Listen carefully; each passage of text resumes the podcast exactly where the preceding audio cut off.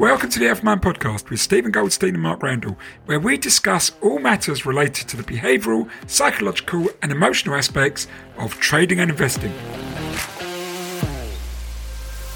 Our guest this week is Peter Castle. Peter is a private trader from Sydney, Australia, who is also a Zen master and practices Zen in his work as a trader. He has also written an excellent book called Zen Trader which explains how to become more zen in your own work as a trader when you're taking risk, running risk, also analysing the markets and, and understanding how you engage with the markets and risk and remain in a zen state so you can be more optimal. This is a great episode. The book is a great book. Here's one excerpt from the episode just to let you know what's coming up more that we can learn to watch our mind and watch our thoughts and realize that the thought is just a thought and we don't have to give it the meaning. When you have those negative thoughts and those critical thoughts and those thoughts about missed opportunity and the market this and the market that and the severe rebounds and you missed it and it goes on and on. If you start to let those thoughts impact you and play on your mind, then that is what really impacts your performance. That's why you can't. You know, that's why you can't put the next trade on. That's why you can't reverse quickly. That's why you can't do what the great traders do, and they just let it go and put the next trade on. Before we start, we would like to thank our podcast partners, TradeStation Global and the Society of Technical Analysts. TradeStation Global is a multi asset trading platform with access to international markets. Trade stocks, forex futures, and micro e mini futures from one account. Leverage professional grade tools like RadarScreen, The Matrix, and EasyLanguage, an intuitive coding language for traders. And with TradeStation Global, there are no hidden price spreads, just transparent, low commissions. To find out more and open an account, visit tradestationinternational.com forward slash alphamind or see the link in the episode description. TradeStation International Limited is authorised and regulated by the Financial Conduct Authority in the UK and acts as an introducing broker to Interactive Brokers UK Limited. The firm does not provide investment advice or trading recommendations. Investment and trading involves risk, including possible loss of principal. At present, the TradeStation Global product is not available to EU residents. The Society of Technical Analysts, the STA, are another long established organisation with a great reputation. They are a member led and not for profit body who have been providing world beating education to the trading and investment community for over five decades and serve the needs of their members by providing outstanding online talks and webinars, regular newsletters, education, diplomas, and continued professional development programs. Their home study course has been created by many of the world's leading minds in technical analysis and provides learning of a depth and breadth that is unparalleled in the trading and investing world. Listeners to the Alpha Mind podcast can obtain a 10% discount on the cost of the STA home study course. Visit alpha-mind.net and go to the sponsor section of our page to find out how to obtain this. Now, on with this week's podcast. Peter, thank you for joining Mark and myself on the Alpha podcast today. Perhaps you could start off by telling us a little bit about yourself and tell us all about when you and your Zen came together and how that became the book Zen Trader. First of all, thank you very much for having me, uh, to, for inviting me. It's, I'm really excited to, uh, to have a chat uh, when did Zen, my Zen, first meet trading? Um, I started trading in 1995. One of the things I noticed about all the books, as we do, when we begin trading, we pick up and read lots of books. And I started to notice there was a similarity in a lot of the coaches that I was reading, and whether it be Mark Douglas or Ed Seykota or Dr. Van Tharp or Alexander, Dr. Alexander Elder, that they all were if, if they weren't particularly spiritual people themselves, they certainly adopted um, a spiritual aspect to the markets, particularly, for example, with letting go, being able to develop presence of mind and stay calm. Um, and I'd always had an interest in Buddhism. Uh, I was actually practicing Buddhism at the time, and uh, I never thought that I would end up on this on this path. I never thought that I'd I would become so interested in Zen. Um, you know, but I did. And um, I know it sounds like a com- complete contradiction. You would think, why is somebody, you know, a Zen priest, or ordained Zen priest, um, and a trader? uh, but the mindsets and the psychology and the way of being, I believe, go hand in hand. Great. And, and in the early experience, what what stood out as being the differentiator? Was it the fact that it was it the focus? What was it the fact that the calm mind just saw the market in a clearer way? Well, Mike, I just found that the normal stuff that you hear didn't work for me. Um, you know, I mean, everyone talks about Mark Douglas's book, and and there's been other great psychologists read uh, write books. Um, I mean, my partner, he's a clinical psychologist, and um, and so we have some pretty interesting discussions about the markets and and and the pros and cons of Zen versus clinical psychology. But to me, um, Zen offered something different, and that was it's it's the way you look at things. Um, it was very interesting to listen to your podcast uh, a few months ago on about weaponizing the mind, and and I can really understand why that would appeal to your followers. Uh, you know, because trading is a competitive um, occupation and it's tough and it gets really hard sometimes and it can push you you know, it can push you to the edge of, of, of desperation and, and, it can really affect your mental health. And I think that was one of the things, I don't think, I know, I know for sure that that was one of the things that I wanted to address with my trading and my career, that I didn't want to suffer from mental health problems. And I looked around me, I looked at other retail traders and, and, and, and colleagues and um, you know, people that were involved in the markets. And I mean, I'm sure you've seen them. They get that burnout look on their face. Their eyes are red and and they're tired and they and they you, you, talk to them and they're just not there. There's no presence. They're they're off somewhere else, and they've hit burnout. They're arguably they're probably addicted to the markets. They can't stop screen watching, and they've just lost. They've lost themselves. They've lost their soul. They've lost who they are. And I think we, we need to stay connected to who we are. We need to we need to maintain that presence of mind and body. And for me, it was Zen. That was what worked for me.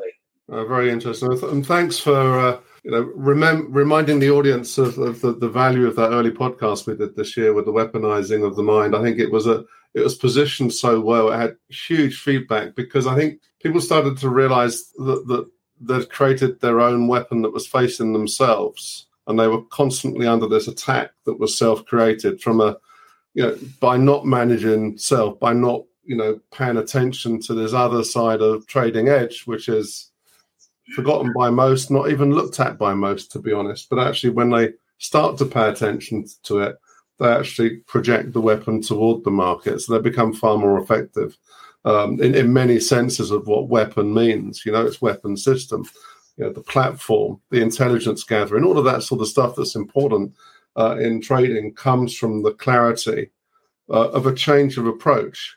And of course, the the, the, the Zen methodology, as much as much of the mindfulness world, certainly when it's geared to this type of um, scenario, is extremely effective. Now, but perhaps it's just worth asking this question just to sort of we've talked about Zen and just tell us what Zen is. what is Zen? Well, Zen, everybody thinks of Zen Buddhism, uh, which is true. Zen, Zen does come from Buddhism.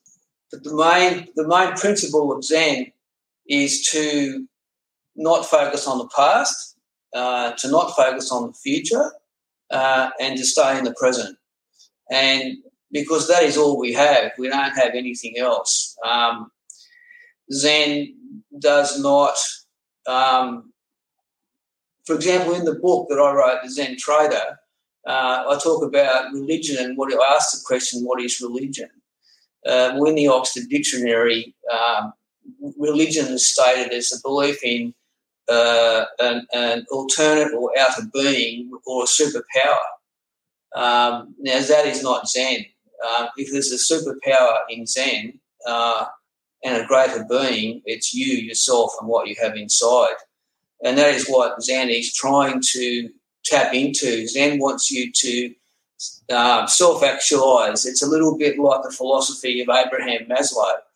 Uh, Zen wants you to self actualize, be the, the best person you can be But there's one very, very important difference, and that is that it's not all about just kicking goals and achieving. I mean, that is what we all want to do as traders and people when we want when we want to have meaningful lives. Um, and that may, may, not necessarily be to make lots and lots of money in the market, and maybe just be able to make a comfortable living. But we all want meaningful lives. But there's no point in flogging yourself at the markets and driving yourself crazy if you're making yourself miserable and and you're not being true to yourself. So Zen is asking you to forget the past, attempt to stop worrying about the future, and put all your energy into being the best person you can right here, right now, in this moment. And that is exactly what you were talking about, Mike, when you were talking about weaponizing and having the correct platform to launch the missile. Now, obviously, being a Zen Buddhist, I don't really go down. I don't like to use those sort of military terms, but I use lots of sporting terms. Um, so, I mean, if you want to kick a goal, um, I, was, I was saying to my, uh, you know, my 14 year old stepson the other day, who's a really keen soccer player, and I said to him, you know, when you go to shoot goal, uh, I said, if you believe and you imagine and you visualize that goal going into the space of the net that you want it to go, you've got a far more better chance of that happening than what you do if you think, oh, I'm going to kick it over the top of the net. So it's really about coming back to who we are as a person and and doing the best we can here and now and not not worrying about what may happen. The book's all about letting go of outcome. I think as traders, my observation from coaching traders is that most traders worry too much about the outcome. Uh, you know, if if they've done their homework, if they've got a good system, if they've set themselves up properly, if they've got presence of mind and they're aware of how they're thinking and feeling, then all they really need to do then is pull the trigger, set the stop, and let go of the outcome and let the trade unfold. Hi, hi, Peter that, that was a great introduction. And uh, I think you explained it really well. Uh, it, you know, and, and, as I was listening to it, or I was like going, "Wow, yeah, that that's kind of really in the space that we're we're in." And you know, I should imagine the audience were resonating with every word you were saying and listening and thinking, "I have to read this book." but but you know, it, you know, you talk about you made a reference there to sort of uh, military terms and you kind of made a reference to this being a performance activity. And I think this is something that gets lost with trading is that people forget it, it is a performance activity. And at the core of all great performance is our ability to be present and, and to be connected to ourselves. And I, I, was giving a talk last week to um, to a group of traders, and, and something occurred which kind of emphasized how difficult that is. Now, in the talk, I gave an example which kind of comes from the world of sport, which I hoped was going to allow them to really grasp this idea of the importance of being present and being the best version of yourself as the key, or, you know, as one of the keys, but probably the most important element that underlines success. So a quote I read out, which came from the Netflix series The Last Dance. Um, I don't know if you know that. It, it's about the Chicago Bulls um, and Michael Jordan back in the 1990s. And there was a quote on it from a sports writer, Mark Vancil, in the final.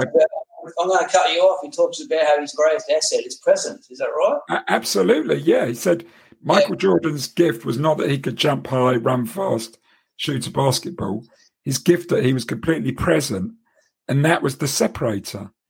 Uh, and then he said, you know, eh, how how does this play out? He said a big downfall of a lot of players who are otherwise as gifted as as Michael Jordan is thinking about failure.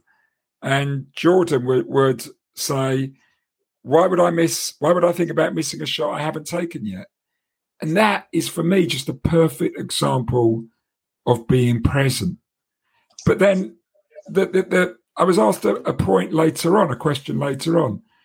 Can we have some quick takeaways that you can get we can get from this to take away? And I, I gave them a couple, but then I said, you know what? This isn't something you can just do in five minutes.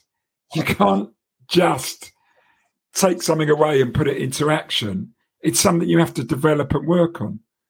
Um, and I guess this is what your philosophy is really all about building that platform. I think Mark's platform, Mark talks about the, you know, the weaponizing the mind, is building that platform to launch the weapon from. And it feels like Zen Trader is trying to do exactly the same. Yeah, it is, Steve. And, you know, I'll, I'll give you a takeaway. Hopefully, I'll, I'll give the readers a takeaway. Um, one of the problems with, with Zen teaching, I believe, is that it's a bit mystical and it's a bit confusing and um, it's not particularly practical.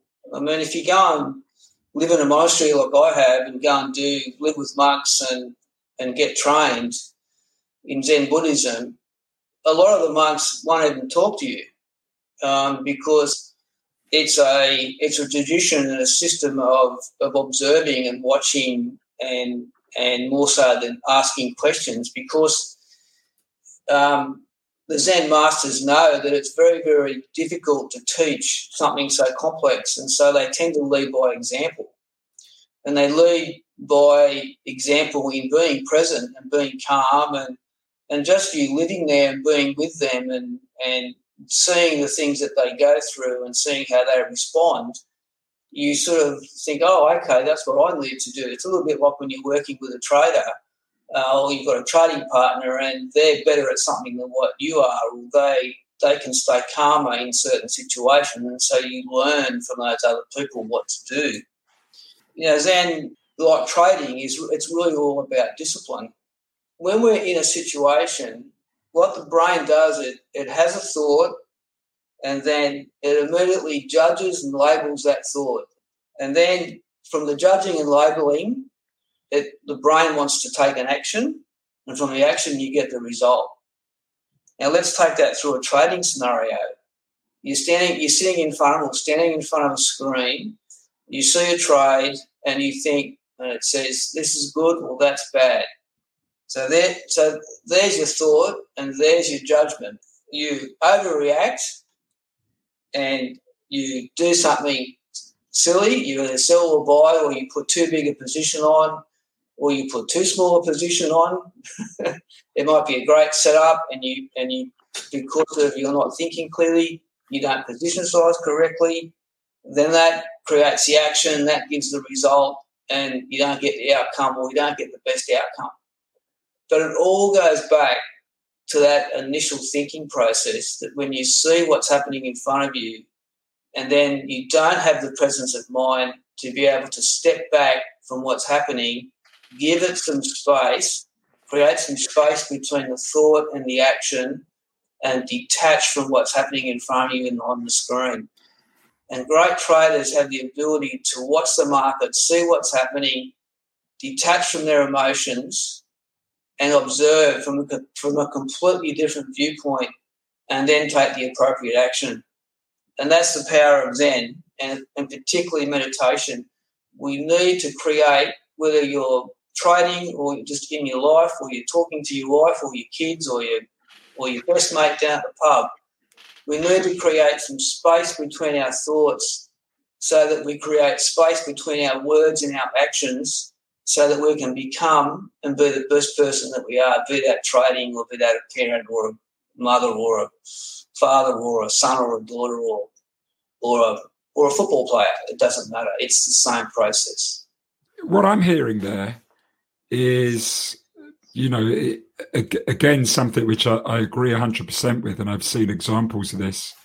And I've seen examples when I was a trader, when I behaved like that, like when, when, when I behaved in the former sense, when I wasn't detached, and other examples of myself when I was detached and where it led to great results. And to be honest, the, the bizarre thing was I was following the same process. Now, isn't that ironic? Because we're always told that the method or system is the way we're going to win. But actually, it's it's how we behave around that and how we overlay that onto ourselves and our philosophy and our ability to to be true to our philosophy. and, and again, I, I, heard something in what you said that was really jumped out for me. Um, and it's about, you know, you know, it's about meditation. A lot of people I know start meditating. They're told that Ray Dalio did it, or Paul Tudor Jones did it, or you know George Soros did it. All these great names from the trading world, and they'll hear from some colleagues who say, you know, I, I meditate for five minutes every morning. Um, so they think I better do that, and they go onto YouTube and they find a quick how to meditate in five minutes thing, but they don't have a base that it, it's on. It, it doesn't belong to a philosophy.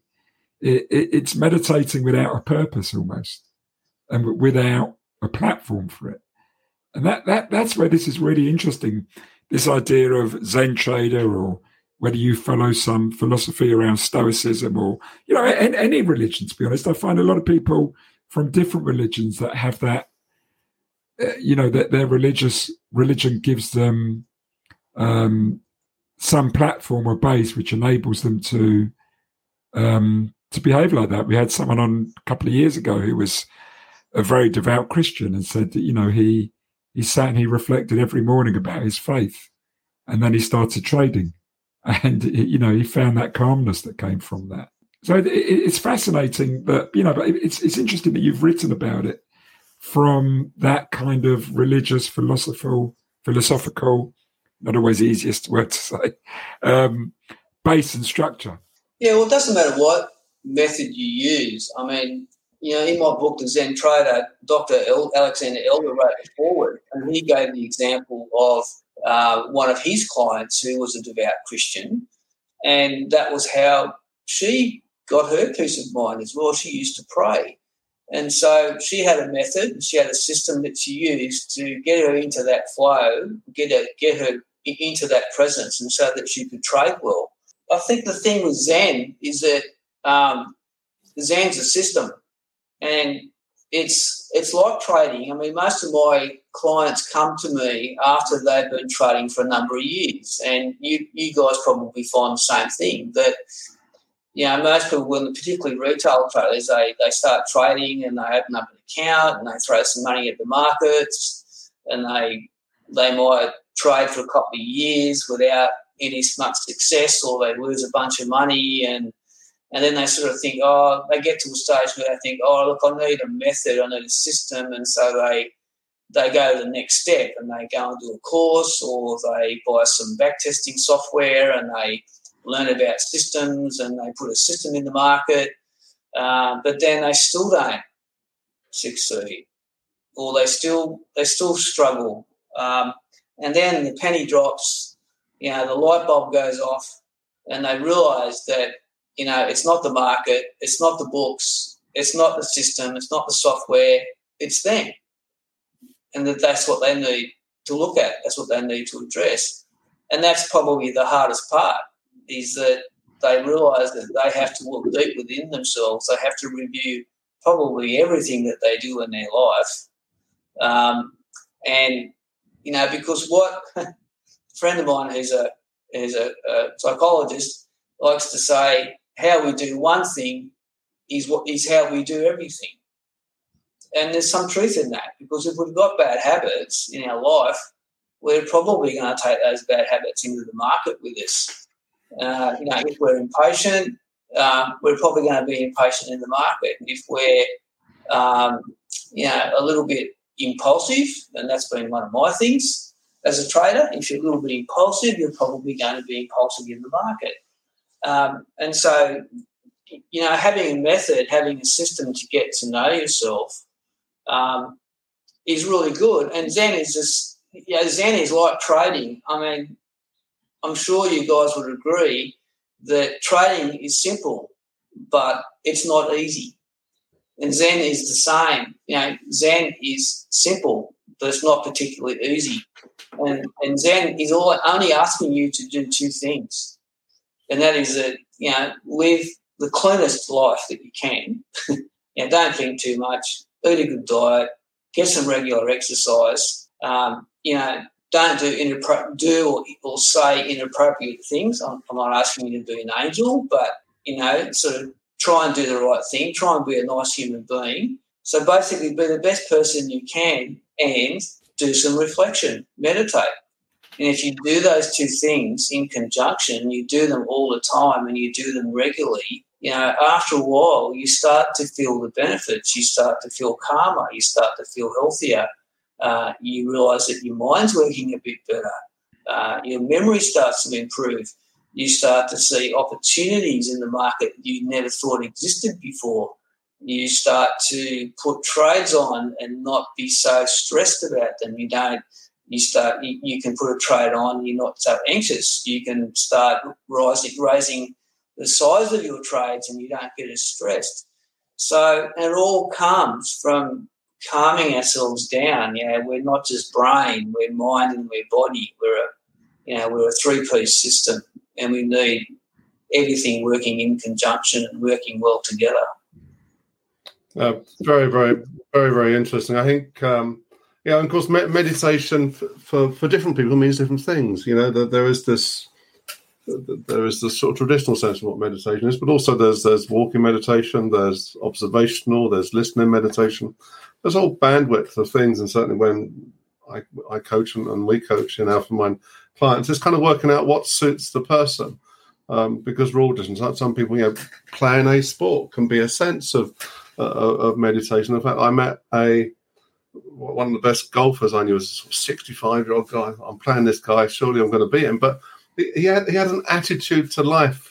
Um, there was actually a link to bird watching, but what but what bird watching was doing was bird watching was creating his meditation practice.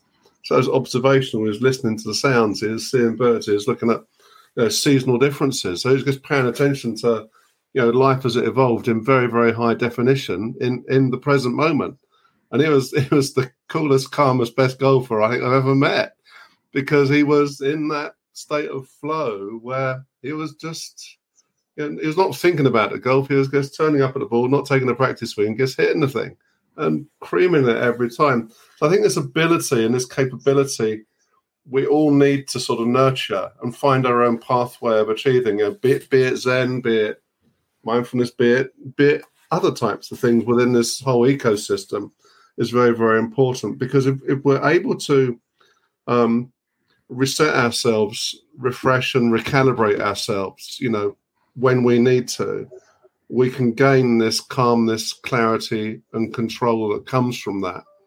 And if we are going to be facing trading, if there's anything we need, it's calmness, clarity, and control, and the ability that if things go wrong, to just, you know, not have that dualistic thinking about it, where it's like, a plus or a minus. Just look at the process and think, well, how can I do that better?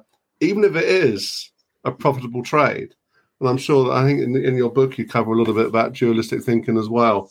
About sometimes that that can work against us a bit too stark as a sort of a, you know, the black and white type scenarios of life. Yeah, I'm, I'm really glad you brought that up because dualistic thinking is is a very big philosophy in Zen, um, and uh, unfortunately, most of us, and I was going to say in the West, but it, it, it's the same problem in the East as well. I've travelled all through Southeast Asia and Taiwan and Japan, and you know, I think the West we tend to have a romantic idea that that um, you know Easterners are, better meditators and more calm and, and than what Westerners are, and I can, I can assure you it's not necessarily true. Um, but with the dualistic thinking, you know, in this modern world that we live in, um, you know, as we all know, um, we're bombarded every day with information. Um, and I don't know, I'm not, maybe you've noticed, maybe you haven't, but everyone's got an opinion. Um, and particularly about whether something is good or bad or, uh, or right or wrong, or there's left and right in politics. And um, in this up and down and fat and thin and tall and short and and it just goes on. And um, and yes those things do exist absolutely practically in the world those things do exist. But it's the meaning that we give things. That's that, that's the key. Um, it really comes down to the meaning.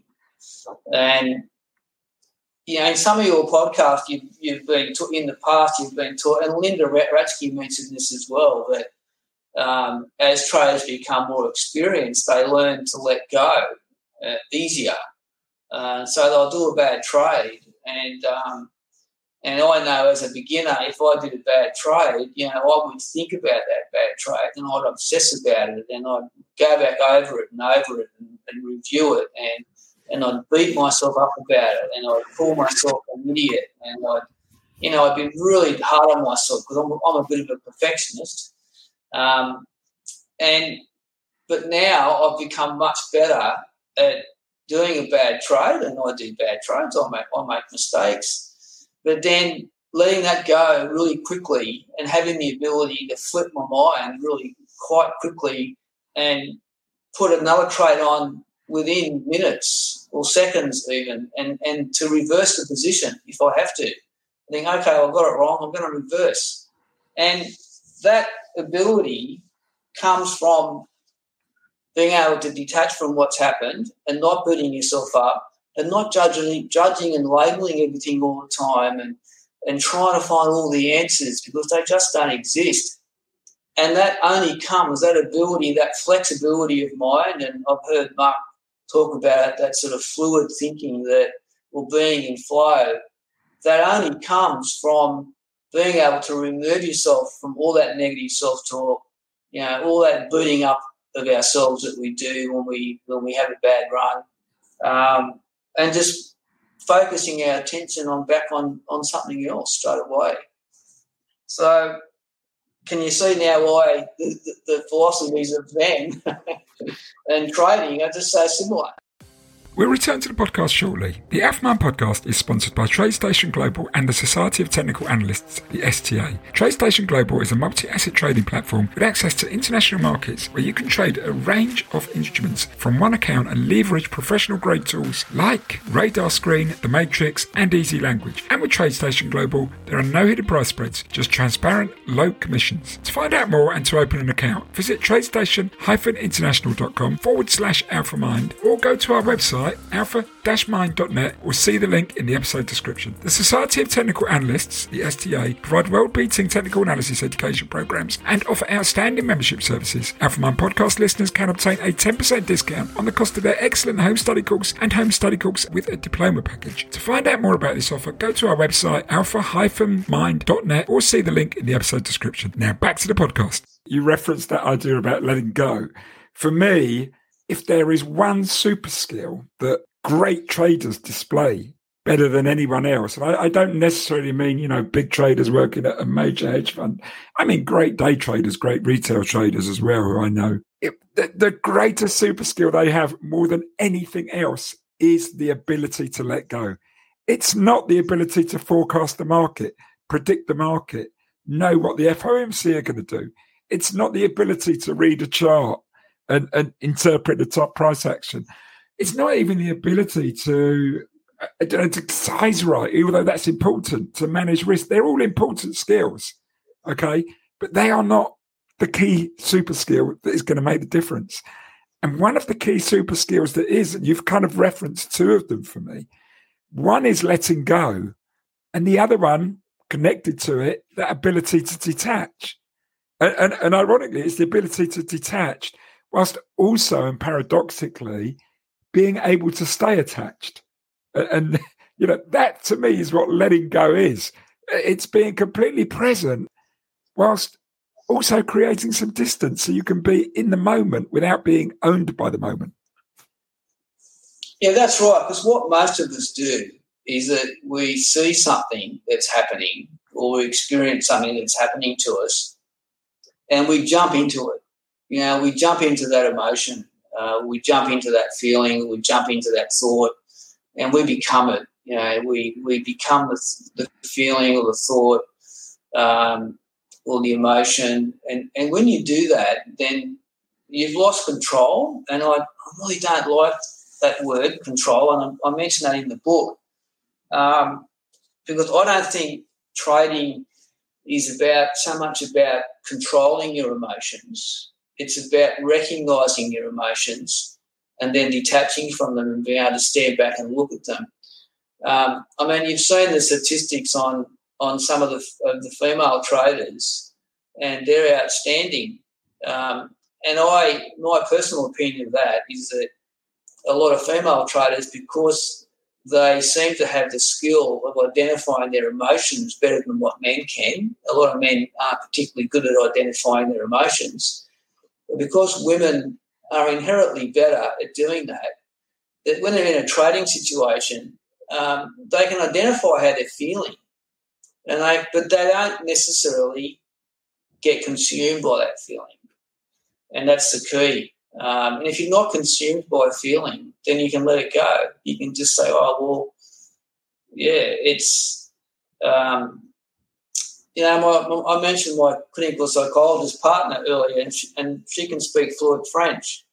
And we were discussing uh, recently um, how in English we say, uh, I am hungry, yet the French will say, I feel hungry. And so we sort of identify, we're identifying as the I or the person as being hungry, and we put the two together. Whereas by saying I feel hungry, there's, there's immediately a separation between who you are, the I, and what you're feeling. And if you if you sort of identify yourself all the time with what's happening, and you know if you're so attached to your identity or your ego that you know you you that's going to affect your personality if you if your account or your bank balance you know is going up and you feel great, but when it's in drawdown you feel terrible. Uh, well, then you're really attached to the outcome. And I, I just want to acknowledge here that what I suppose as trading coaches or as traders and even as a Zen teacher, what I'm asking you to do is inhuman, really, because we're humans and we feel and we get emotional. And it's natural and normal to get stressed um, and, and, and to have all this stuff going on. And, and that's why I don't like the word control because I don't, I'm not asking you to be a superhuman, being able to be a robot and completely squash any emotion you've got in your body or mind to be a successful trader. In fact, I think that's a detriment. I think what we've got to learn to do is recognize our emotions, recognize our feelings, and yet be able to stand back from them and say, oh, this doesn't feel right. And that's now we're getting into, into intuition, which is a whole other level of trading. Um, but by detaching and not jumping into everything, every thought that you're having, you then start to develop intuition, which then can kick your trading up to the next level again. Uh, very interesting. I think um, th- this whole topic of conversation ha- has to have awareness at, its starting point, because if you don't, if you're not tuned into the awareness of getting to know you, then you're not going to be noticing these these things. You can be drifting off into so many bad habits just because you're not paying attention to the awareness of you in uh, in the present. I, I it's su- such a powerful thing to talk about. I, want to sort of drift off into something that that's always fascinated me about Zen. I mean, I've I've studied uh, a, fair bit, nowhere near as much as uh, perhaps I should do, but um, the concept of wabi sabi, uh, which is I find particularly interesting, which is sort of the, the beauty in being not perfect, and that being not perfect it, it evokes a certain amount of curiosity, and curiosity is good for us. And I know that um, mean Japanese furniture make furniture makers, if they've got a painted chair, they'll leave a strip of wood bare so that you can see the original wood, the original grain, uh, which evokes a certain amount of curiosity of, of the, the chair. So it's more than just this painted chair. It's got its origin there too. But also, I think with certain works of art, they'll have the work of art in a picture frame that isn't quite square. So that when you see the work of art, you're sort of a bit more inquisitive and curious. And that not being perfect is, is a really, really good place to be. And actually, if you are perfect, maybe you, you think you're perfect, you stop learning, you stop being curious. I just wanted to sort of share that with you and just get your take on it. Oh, look, absolutely. It's it's a very big, very big part of Zen teaching. Um, you know, there's a wonderful uh, parable about a young monk who lived in a monastery and and uh, he's um, he's a he's a perfectionist, and uh, he's a bit anal, and he goes around the monastery and he, he continually cleans and puts things in its place, and everything's perfect, and and the abbot decides to send him away, and he sends him up to his own little monastery on top of a hill. And he's up there on his own for quite some time, and and of course he gets up there and he, he, he makes the place absolutely immaculate. And it's autumn, and the um, the the leaves have fallen, and the young monk's gone around. And he's made these beautiful, neat piles of leaves under every tree. And the abbot comes to visit him, and he inspects the monastery, and it's absolutely perfect. And and he says to the young monk, he says, "There's only one thing wrong." And he walks out into the garden, and he picks up this big bunch of leaves, and he just throws them all over the garden, and scatters them everywhere in a big mess. And he says, "Now the place is perfect."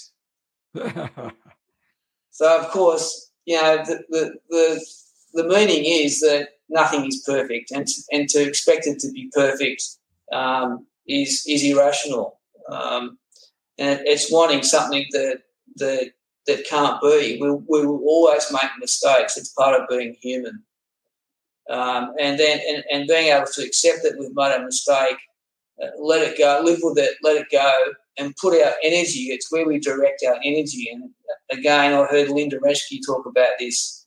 It's where we put our energy. Um, because trading can be incredibly depleting and tiring. It can exhaust us. Um, and if uh, if you're trading and you're working and you're becoming completely depleted um, and exhausted from your trading, then I would suggest that you're being far too attached to the outcome and you're getting sucked into the market. You know, it's it's like a vortex. It sucks you in and it will take all the energy out of you. And if that's happening to you, then you're not detaching, you're not you're not present, you're not removed. You're not looking at it as the game it is, because that's what it is. It's a game that we just need to play um, and do the best we can, um, and then switch it off and go and live your life and come back tomorrow. There you go. Be- beautiful, isn't it? I think it's it, it, like you say. It's lovely when you have this sort of this approach to life, and as Steve said, this purpose to guess what you're doing. And it can be, you know, anything you choose, of course, but and there are lots of variations of things that you can grab. And uh, but I, I particularly like the, way that the West has engaged with the with the Eastern philosophies. But when you start to look at it, you actually think, well, you know, twenty thousand years ago, when our ancestors were sitting on top of a hill watching the sunset I'll give you a clue. They were pretty present and aware of, uh, of you know, the what was going on in the live present moment, uh, and that they, they would have been managing themselves very effectively.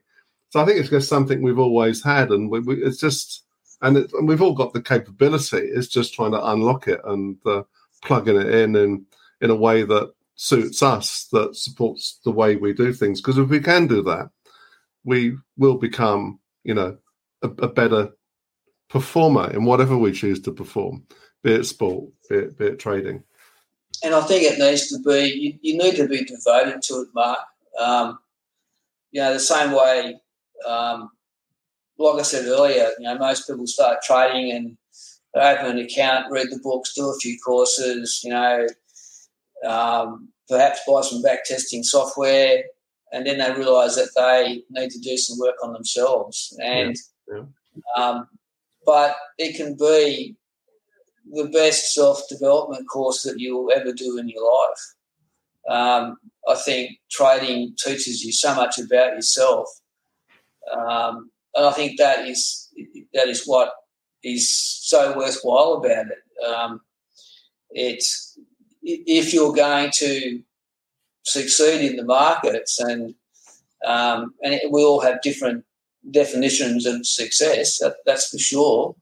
Um, mine's always been lifestyle um, and being having the freedom and and, and the opportunity to, to pursue other things in life, uh, which trading has given me. Um, but it's it, the, the, the trading if your aspiration and your goal is to be a successful trader, at some stage you need to, to stop and look at yourself and, and build the platform of who you are. You know, build build the launching base. Um, because if that's not right, if that's not steady, you will continue to make errors and continue to make mistakes. Mm. And the best way to do that is simply, you know, clean up your act. You know, live the best, the cleanest life that you can. You know, be authentic. Be an authentic person. You know, drop the ego. Um, you know, do some self introspection. Do some yoga or some meditation or walking meditation or, you know, learn to surf or uh, I mean in Australia that's easy for me to say, but perhaps not in England and Europe. But you know, I mean, you know what I mean. You know, do yeah. something. That, it's a um, commitment. It's it's a commitment to that, isn't it? As well, you and commit to that that that, that direction because. Can I, can I jump in there, Mark? Because I'm, I'm sorry to interrupt you, but you and actually what you were just saying when I did interrupt you was 100 percent where I wanted to go. But I, I wanted to use a slightly different word to commitment. I wanted to use something that was a bit deeper, and it was a word you mentioned, um, Peter, uh, when you were talking in that last that last um, little part of the podcast, where you used the word devoted, and that's almost what you've got to do. It, it's not just a commitment; it's a devotion, and devotion to developing this side of yourself and this practice and this capability because without that, it, it will just pass as a fad and you will end up repeating the same habits, the same behaviors, having the same attitudes and mindsets.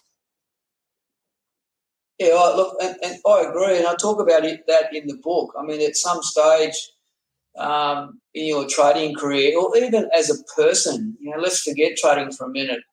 Uh, if you just want to evolve as a person and self-actualize, um, at some stage you need to stop and look at what you're doing and just think about why you are doing the things that you do. Um, whether that's drinking five cups of coffee a day or, you know, or six pints down at the pub with your mate. It, it, it doesn't matter what it is. At some point, you need to stop and think, you know, is this the best thing for me to do? Is this really helping me where I want to go?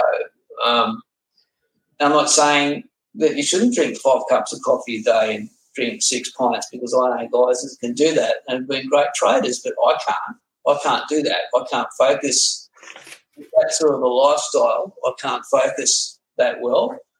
Um, because a lot of traders um, are pretty intense people um, and they tend to have uh, addictive personalities and um, you know, we're, probably all a bit on the edge, all a bit on the spectrum. Um, you know, again, to, to, to, quote Linda Raschke, she said that she doesn't drink because she said that she, she's either full on or full off. And she said if she starts to drink, she can't stop, and so she doesn't start. And so there's an, another example of a person who's got the devotion, not just the discipline, but the devotion to her craft. And, and trading is a craft um, for her to succeed. And and that's something that one of my early teachers in Australia, Colin Nicholson, said to me many, many years ago. He said, trading is a craft. It's it's half art and it's half science. Um, and I agree, it is. It's and, and if we can approach it with that with that passion and that devotion, if we can approach our craft like an artist, um, then I think it makes the whole experience a lot more pleasant. We don't get caught up in in all the stuff so much. No, wonderful. There you go, yeah, double wonderful there.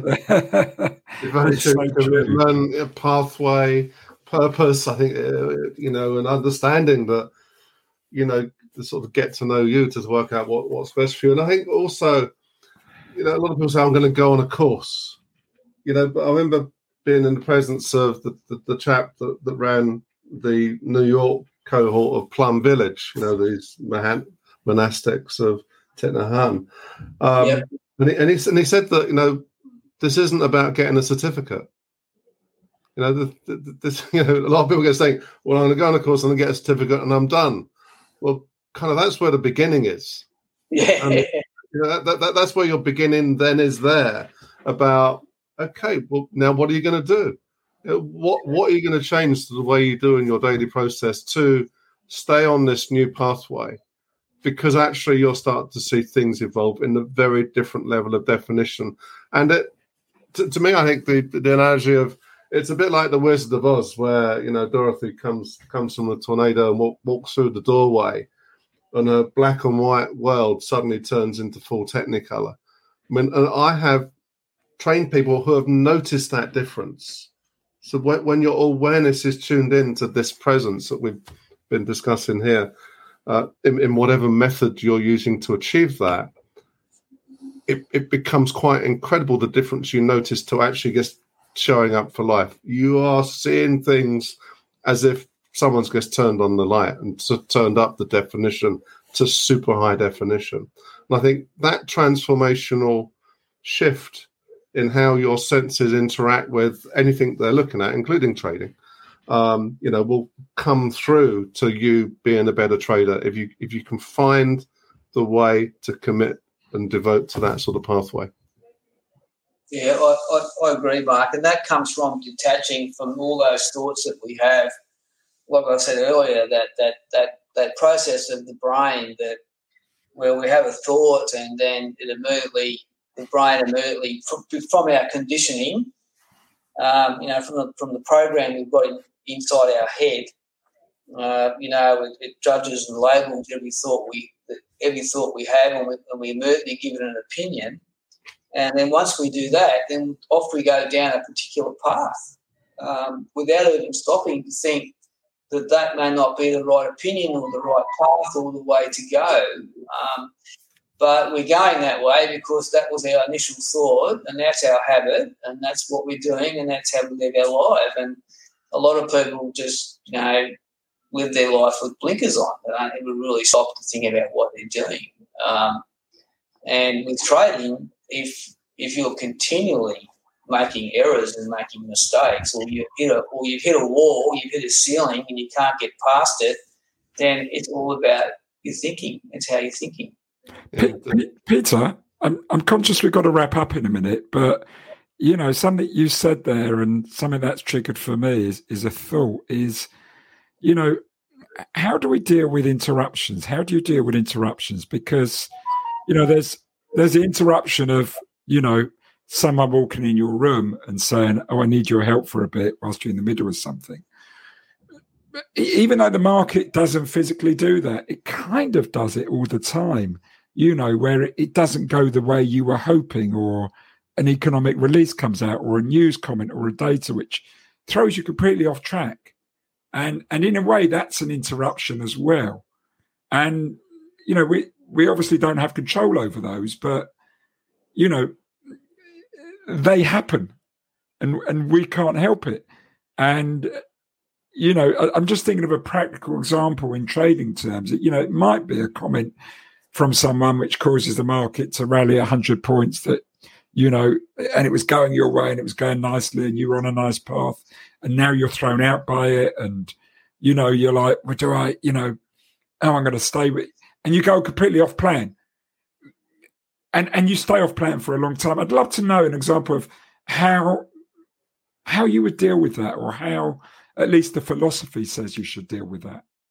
Well it's simple it's not easy yeah. but it's simple and that is you accept it because you would both know from being long-term and very experienced traders and coaches that anything can happen in the market. And anything does, anything and everything does happen in the market. Um, and why would we expect it to be any different? Why? Why would you expect? Why would anybody expect? Anybody who's had any time in the market at all? Why do we expect it to be calm and rational and and for these surprises not to happen? because they happen all the time. It's normal. It's part of what the markets do. And if you can accept those things that happen, uh, those and they do happen, as you say, you put a position on and and it will move against you really quickly. Some someone a politician will make an announcement or a war has broken out or something's happened and the markets go completely haywire. But for some reason, we think we that shouldn't be happening to us. But okay, okay, if that's, it and not and not judge it and not label it, then what's the problem? Okay, and I agree hundred percent with you. By the way, I'm just putting myself in the place of maybe a person listening to this, because their next comment, and when I've when I've explained this to people and talked about this with people, their next comment is, "Yeah, but then I, I was stopped out after a hundred point move, and I accepted it, and then the market came back down." Or, or carried on going up, whichever direction you were stopped out of. And then the move happened in a much bigger way, and now I was no longer on on board. And it, it's it's not the initial one that is often the most painful; it's that secondary one, and that's the one that gets them. And they go, I can, I can accept it, I can't accept that. I can't." And that's the bit where, for me, you have to accept because you. That is the one that gets most people. You know, it, it's it's a bit like again, someone asks you to come and help them. You walk out the room for a bit. Say your wife wants a bit of help you come back in, and the big move that you were hoping for had yeah. started and went whilst you were out there, and you were hoping to get on, and you never because in those five, and you're probably going to blame the wife or whoever interrupted you, right? Yeah. That, is, that is the secret almost, and, and that's what the great traders can do. Yeah, yeah it, it, it, and that's almost what you have to be able to do, and that's what I feel you were saying. Yeah, and, and, and it's what I said before. It's it's trading is asking you to almost be inhuman because oh oh yes. Of, of, course we, I mean that's that's that's called a missed opportunity. And I think everybody in everyone's life no matter what profession they were in if they're looking at a missed opportunity they would probably be feeling really bad. Um, and that's normal to feel like that. Um, so I suppose again, it's that judging and labelling, and the more the more that we can learn to watch our mind and watch our thoughts, and realise that the thought is just a thought, and we don't have to give it the meaning. Uh, and that's the great skill, I suppose, and that is the skill you will get from meditation um, or a form of meditation that when you have those negative thoughts and those critical thoughts and those thoughts about missed opportunity and the market this and the market that and the severe rebounds and you missed it and it goes on and on, that that if you start to let those thoughts impact you and play on your mind, then that is what really impacts your performance. That's why you can't you know, that's why you can't put the next trade on. That's why you can't reverse quickly that's why you can't do what the great traders do, and they just let it go and put the next trade on because they've forgotten about it. they they do they do, and you know what? It's funny, isn't it? Because trading throws that in your face like no other. You know, I, I don't think there's many other areas. You know, other than missing an open goal, maybe in the last minute of a football match. it, it, it, golf. I used to play competition golf, and uh, golf can do a similar thing. You can hit, hit the perfect drive and you can get a bad bounce and end up in, in the water. Over to so, you, Mark. That's your space. tell me about golf, mate. Tell me about it. but but listen, I think it's, it's I think we just need to start to uh, to sort of draw some conclusions uh, today. It's been, been absolutely uh, fantastic listening to you, Peter.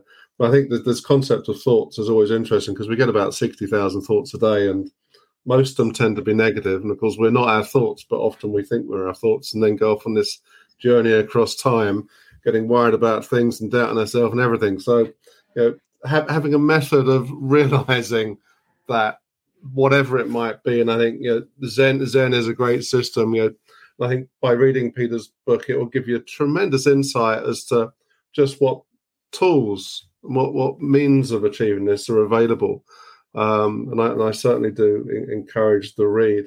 But but Peter, it's so interesting to hear from you. I think get, getting to know you, as as it were, is a question for everyone to ask. Do I know me? Do I do I know what I'm about? You know, because often we just you know don't pay enough, enough attention to that, and getting to find out who we are individually and then doing something about it, I think is really, really important. I think that comes across tremendously uh, in your book, along with all sorts of other things that, that, are so relevant to trading. So I think the question now is, well, how, how can people find out about you, Peter? Where, where do people look to get a hold of you and, uh, and, and find out more about your work? Well, I do have a website, and it's called Easy Share Trading. Um, and there's a lot more information on that website. So if you just Google Easy Share Trading or Google Peter Castle Trading, I'm sure something will come up, or you can Google the Zen Trader. Um, and there's a lot more information on my website. There's a lot of free articles. You can subscribe for a regular newsletter. Um, that's probably the best way for people to contact me, Mark. Fantastic. Wonderful. Listen, thank thank you, Peter. This has been excellent. Um, yeah, Pete. Excellent. We can have a look at you now. Turn your camera on. we, we, haven't actually finished yet. We're still recording. Oh, oh sometimes, sometimes, our classic comments come in this bit at the end where we get a relaxed. Just, just, to let the just to let the, the listener know because they can't see this, Peter is sitting in a wonderful setting. Perhaps you could describe it, Peter. Well, I I, live in two. I'm fortunate enough to live in two houses. I I live in a house in Sydney, um, but also um, have a small Zen centre on the Central Coast, which is about um, uh, a very beautiful beach area, about 80 kilometres or 50 miles uh, north of Sydney.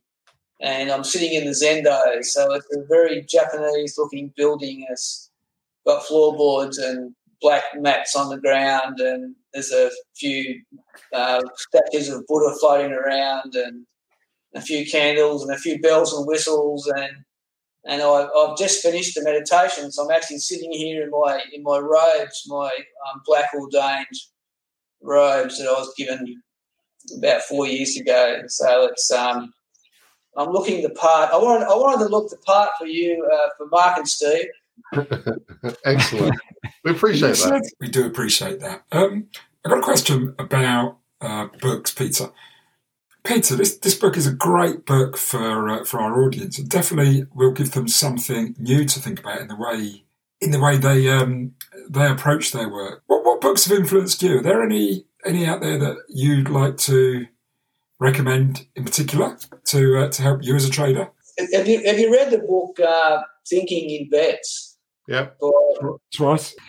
we, yeah, we had Annie Duke on as well. Yeah, that, that, that's a very Zen sort of way of thinking. What she talks about, you know. And, and I've worked with some poker players over the years, and they do think like that. They have that without knowing they're Zen. They they almost create Zen states when they're playing. Yeah. So have you have you read the hour between dog and wolf, Peter? No, I haven't. That's uh, when I first sort of started sort of get into the mindfulness sort of working party groups I was involved with. Um, one of the the girls there, I guess, said, "Your markets, your market. You've got to read the hour between dog and wolf." Um, and and that goes really really deep as well in a whole combination of, of, of Zen and mental state and whatnot. And so it's certainly worth a read. It's um, it, it's it's quite an intriguing book, and it's and it's quite focused around trading. And okay. uh, rather than giving you any preview, I think just just grab it, have a look, and see what you think. But um, what, know, what's, I, I, what's that title again? The the hour between. I guess to make sure I get it right. I think it's the hour between dog and wolf. Okay. By John Coates, and it's yeah. risk taking, gut feelings, and the biology of boom and bust. Yeah. Yeah, I think one one one for you to contemplate on the beach when you get down there. Yeah. well, one of, one of the things I really like about this this uh, the game of trading is the people you meet, and there's some incredibly um, diverse thinkers, and uh, it's amazing, isn't it? It's just. Oh, we love it. Absolutely. Yeah. It's all about, yeah. If it didn't have the people, then crikey, what's the point? You know, it's, you need the stories, you know, yeah. and, and understand that you're not alone either. That, that sharing of the fact, oh, you know, I'm not, I'm not the only one that feels that way. You know? well, it, can be, it can be a lonely game. Yeah, I think that's part part of our purpose in these podcasts and actually just sharing these stories. um, and, and kind of bringing people together a little bit in the sense of I, am not alone because we know that a lot yeah. of people do feel alone, and that yeah. that's part, part of the you know the, the, mental baggage of the game to some extent. And you yeah. can get carried away and losing time. You can spend eight hours in front of the screen and think you've oh. only been there two hours. You know? Yeah, easily. Yeah. So I'm thinking about my 14 year old stepson had a trade. He's got ADHD. And um, oh. I'm starting to think, I think he might make a good trader. I think 100%. I think some of the some of the best traders I meet would would definitely describe them well. In fact, they have described themselves as having ADHD. Yeah. Um, yeah. Uh, in fact, I was just coaching one last week who I've been coaching for about two years, and he's a brilliant trader, and he runs a hedge fund uh, in America. And um, he, his wife has been having sleeping problems uh, for a long time and headaches, and she went and had this treatment um, um, called neurofeedback. Are you familiar with it? I am. Yeah. Okay, so and and it really helped her, and she was really getting better at sleep and everything.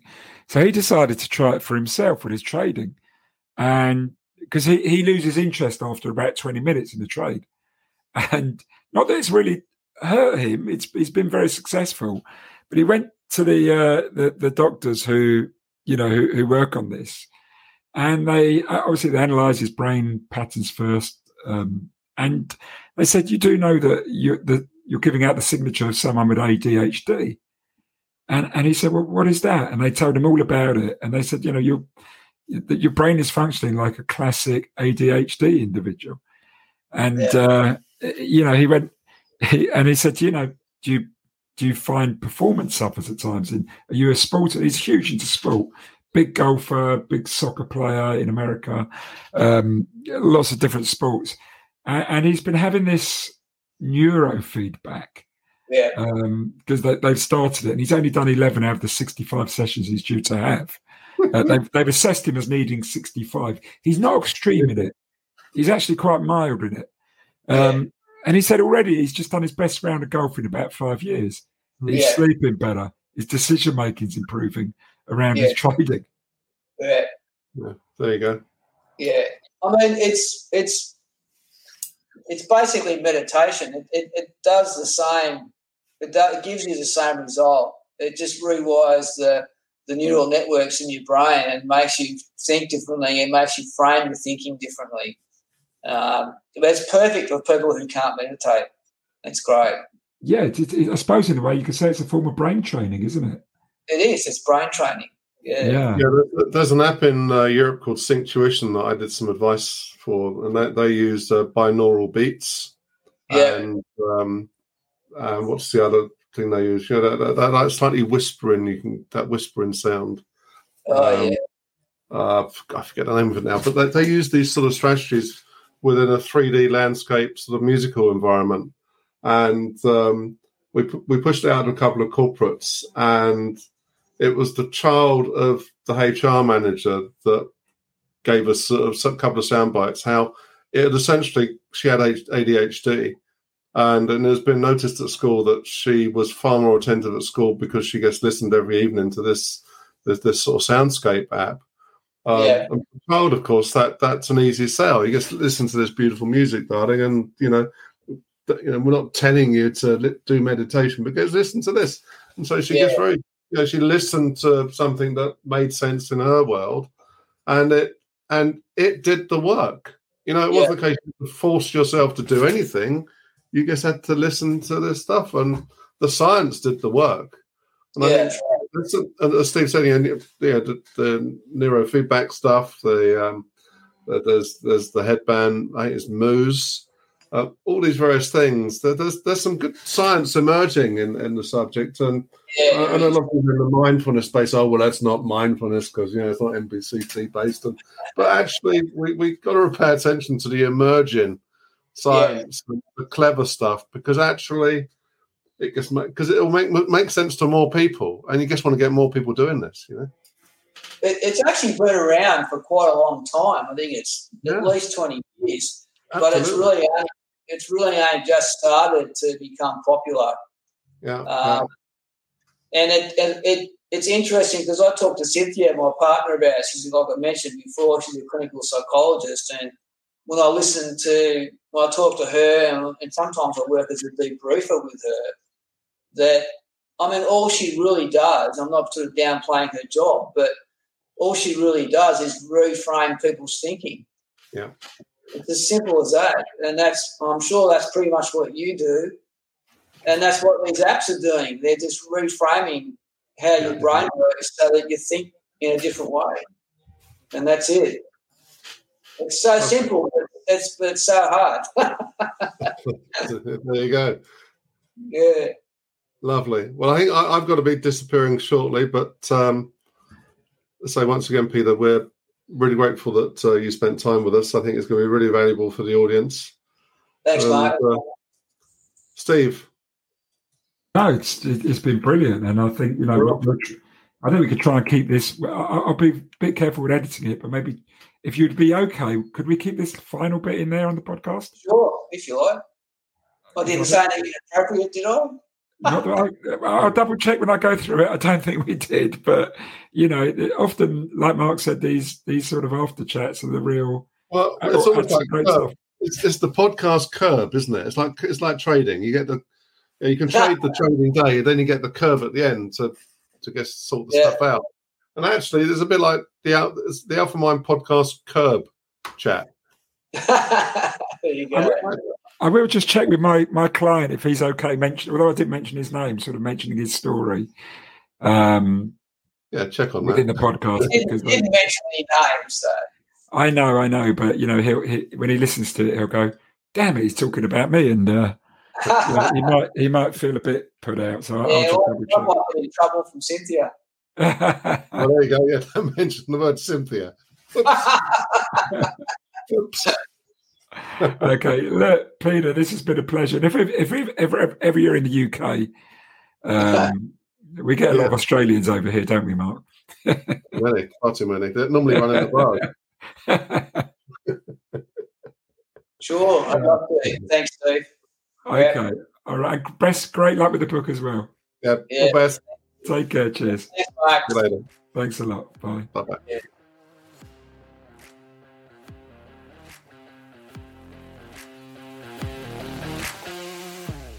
Thank you for listening today. We would like to thank our podcast sponsorship partners, TradeStation Global and the Society of Technical Analysts, the STA. You can find out more about our sponsors at our website, alpha-mind.net, or see the link in the episode description. TradeStation Global is a multi-asset trading platform with access to international markets where you can trade a range of instruments from one single account and leverage professional grade trading tools. Visit tradestation-international.com forward slash alphamind to know more. The Society of Technical Analysts, the STA, provide well-beaten technical analysis education programs. Alphamind podcast listeners can obtain a 10% discount off the cost of their excellent home study course.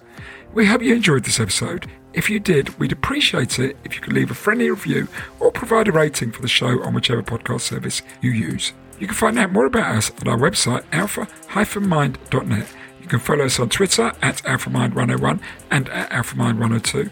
And you can connect with me, Stephen Goldstein, and my co host, Mark Randall, on LinkedIn. You can also follow us and can check back over some of our past episodes on the alphamindpodcast.com. We wish you the best of luck in the markets. Have a good week.